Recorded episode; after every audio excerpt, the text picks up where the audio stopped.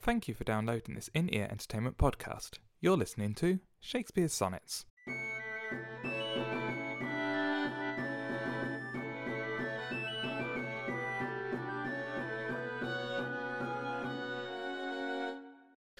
Sonnet 116. Yes, it's that sonnet. Let me not to the marriage of true minds admit impediments. Love is not love which alters when it altercation finds, or bends with the remover to remove. Oh no, it is an ever fixed mark that looks on tempests and is never shaken. It is the star to every wandering bark, whose worth's unknown, although his height be taken. Love's not time's fool, though rosy lips and cheeks within his bending sickle's compass come. Love alters not with his brief hours and weeks, but bears it out even to the edge of doom. If this be error and upon me proved, I never writ, nor no man ever loved.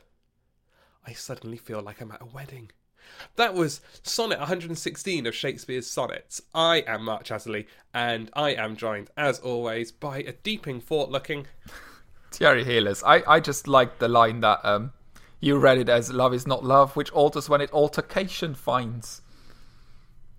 Alteration. Oh, yes. Yeah. Damn it. Just just slight twist in there. Is not which alters when it altercation it's, it's all fun and games until someone brings a knife.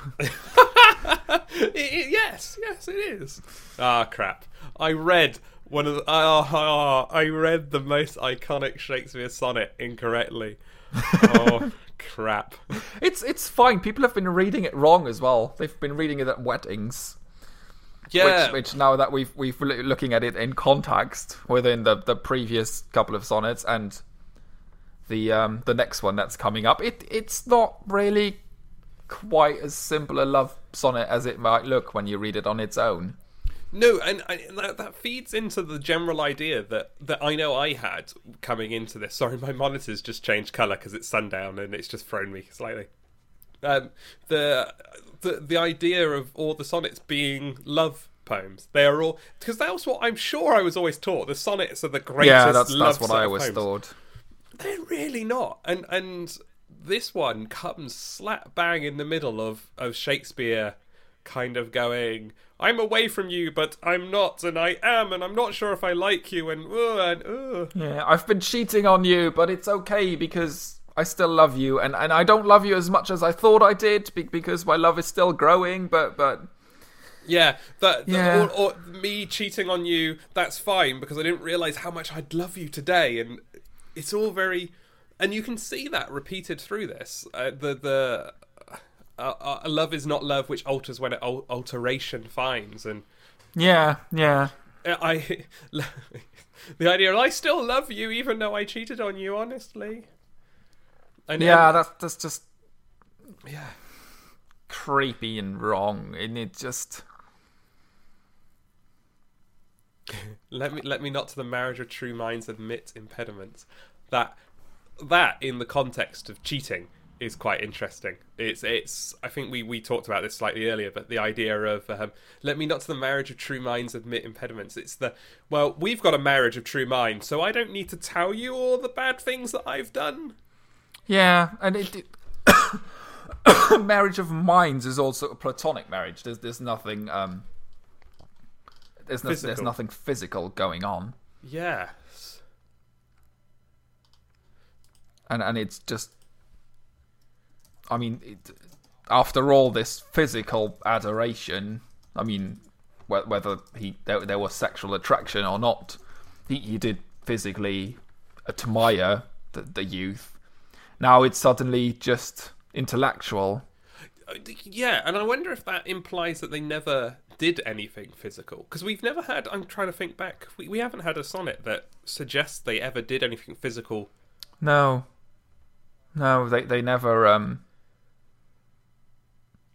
I may, maybe one is coming up, but we, we're kind of running out of sonnets now. So there, it, is a very. So is it cheating? I see. If if they've not done anything physical, and and the the references we've had to their relationship always has this kind of distance factor to it. Is everything utterly in Shakespeare's mind, and they're not actually going out or together or in any way officially a couple. So then, is all this cheating that Shakespeare sees is is just him getting on with his life, and then feeling guilty because he's holding out hope for a relationship that's never going to happen? Possibly. I don't. Hmm. Oh, I threw you in for a deep one there. Yeah, I. That is a good question. We just we've ne- we've not uh. had confirmation of their relationship is a relationship. Well, I mean, we, we've we've mentioned the, the the stalking before. We kind of just, well, maybe more cynically implied that that Shakespeare is stalking the fair youth, and and there's no, it is not reciprocated in any way. But because we had the uh, whole the um the fair youth going astray and and, and, sleeping with um with the girl that Shakespeare was also attracted to, and and. I don't know. Maybe he is an observer from far away, or not so far away, but but removed from the fair youth's life. Yeah, I, I, I well, I, in my mind at least, it's a possibility. I think it's interesting. I mean, this this sonnet is probably one of the most uh, analyzed sonnets, so I can't believe someone hasn't thought that before. They probably have. This is also the interesting sonnet. There's also a very cool. There's a video online. If you search for on your on YouTube for uh, Shakespeare in the original pronunciation, you'll find this this dude and his dad. The the younger dude is an actor, and his dad is a Shakespearean scholar who who um, studies Shakespeare in original pronunciation, not received pronunciation, which is what you tend to hear it in. And they do this sonnet as it would have been at, by, uh, in Shakespeare's time, and it's really it's, it sounds all West Country, but the the final two lines, which are as we would say, if this be error and upon me proved, I never writ nor no man ever loved. It, it becomes um, if this be error and upon me proved, I never writ nor no man ever loved. So that Proved. proved would have been the the original pronunciation. It was all very West Country. I can't do a West Country accent, but it sounds very West Country. It just sounds proved. If this be error and upon me, I mean, it makes sense. If this be error and upon me proved, and never written or no man ever loved. Either that, you say, upon me proved, I never written or no man ever looved. And loo- looved just doesn't carry quite the same weight, I don't think. I loove you. That's awesome. It's it's kind of just just a weird. I don't know what the um, native language of that speaker would be, but just someone who's um, who's a second language speaker of English. Just I love you. I I, don't know. For some reason, I'm I'm imagining just a, a tiny, hobbity kind of person. I don't know why. who goes around up to people going, "Will you love me? Please love me." Oh, that's quite a nice mental image. Thank you for that. With hairy feet. Oh, don't don't talk about hobbits because then we're gonna have to talk about Tolkien and and. Oh. I really don't want to. Because it's another one of those things where I have a completely different opinion to everyone else. I don't. I even people who love the films, which as someone who doesn't really care much for them, I, I can see why people would enjoy them because, I mean, they're visually stunning. I can't. Weta did an exceptional job on on uh, on the um, the prosthetics and the masks and the makeup kind of thing, and, and visually, I mean, New Zealand is a beautiful country. But even people who love those films, I don't think I've I've never met anyone who said that they love the book. Oh, good. Okay. Most people just kind of go, I've I've tried to read them because I love the films, kind of thing. Most people haven't made it through the first book. Well, that's book. I mean, I'm I made it through the first one barely, and I started the second one, and they were still walking, and for like the first five pages, and there's when I'm not gonna. Just a waste of time now. Isn't it something like there's there's a song in it? One of the Elvish songs goes on for like 21 pages or something ridiculous like that. It vaguely rings a bell. and it's I mean, as I said, I, I stopped a few pages into the second one. he wrote there are definitely Elvish bits in it. yeah, and he, he only wrote those books because he created languages and wanted to use them. That's pretty Yeah, much all yeah. he did. Uh, Wow, that's probably not true, but it, it, it sounds it's a good. I I'm not a big fan of fantasy. People who No, no. I love the, his language creation. That's incredible. I mean, he he created um, the evolution of language.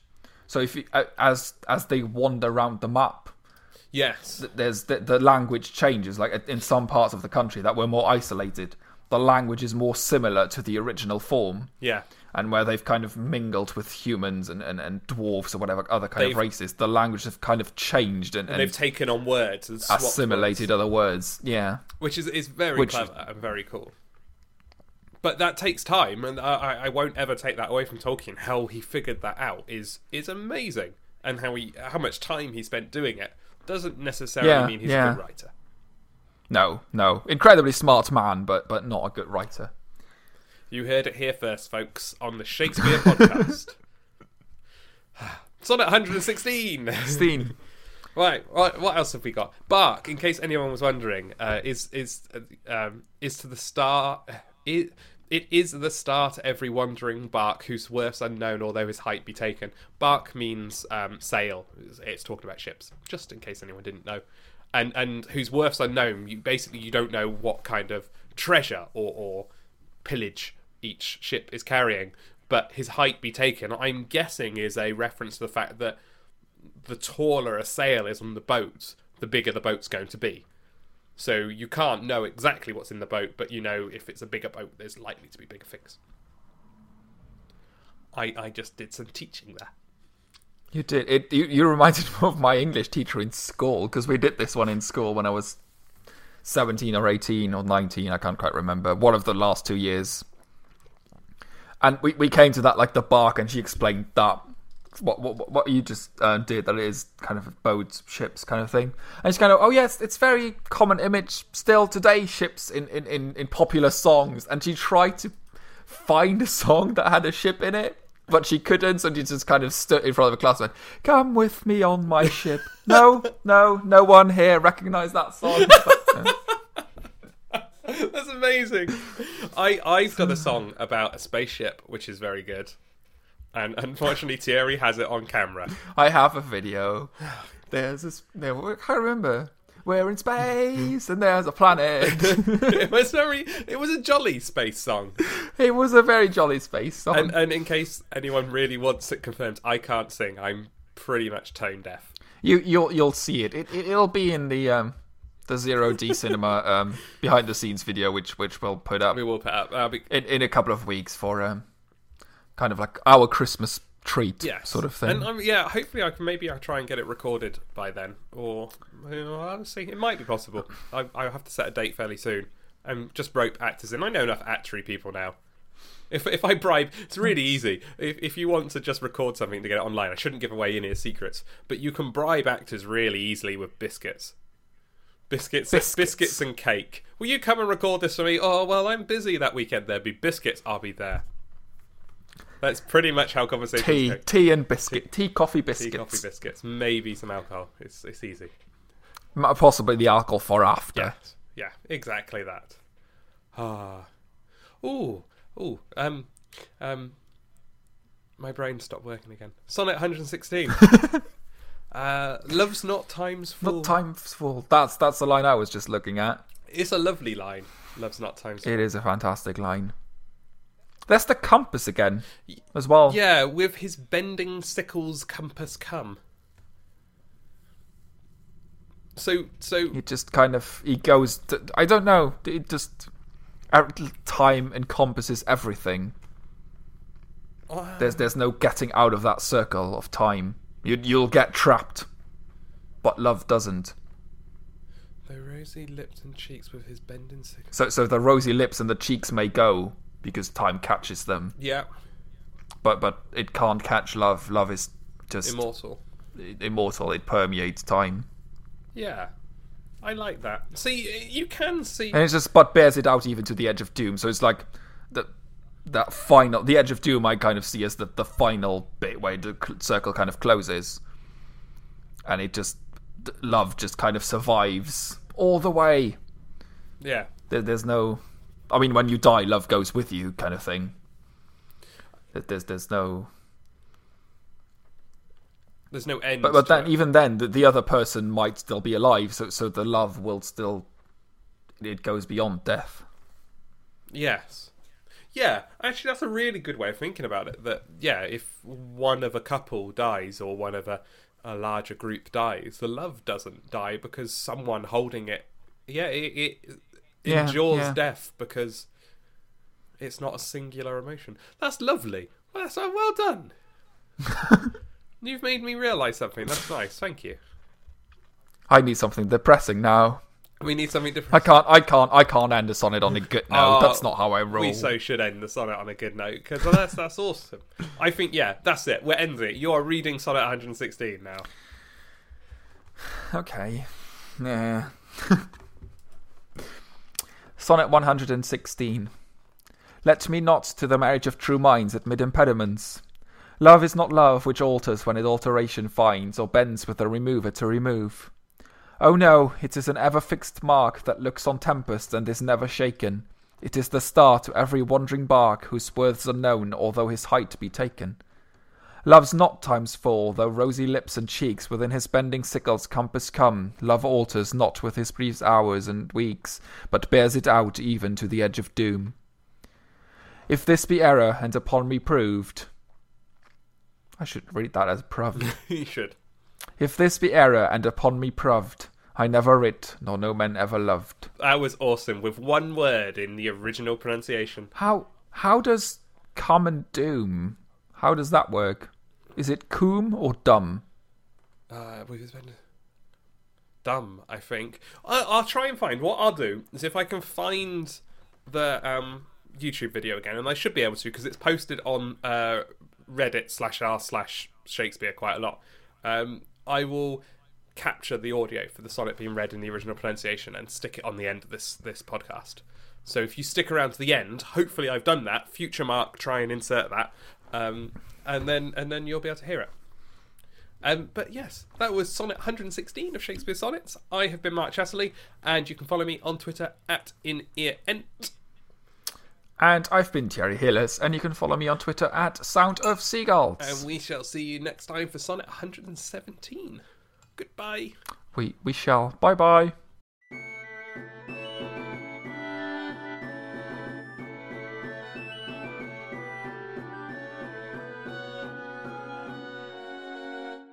You've been listening to Shakespeare Sonnets with Mark Chatterley and Thierry Hellis. This has been an In Ear Entertainment podcast. To listen to other podcasts or find out more about In Ear Entertainment, go to www.inearentertainment.com. Love's not times full, though rosy lips and cheeks within his bending sickle's compass come. Love alters not with his brief hours and wakes, but bears it out e'en to the edge of dumb.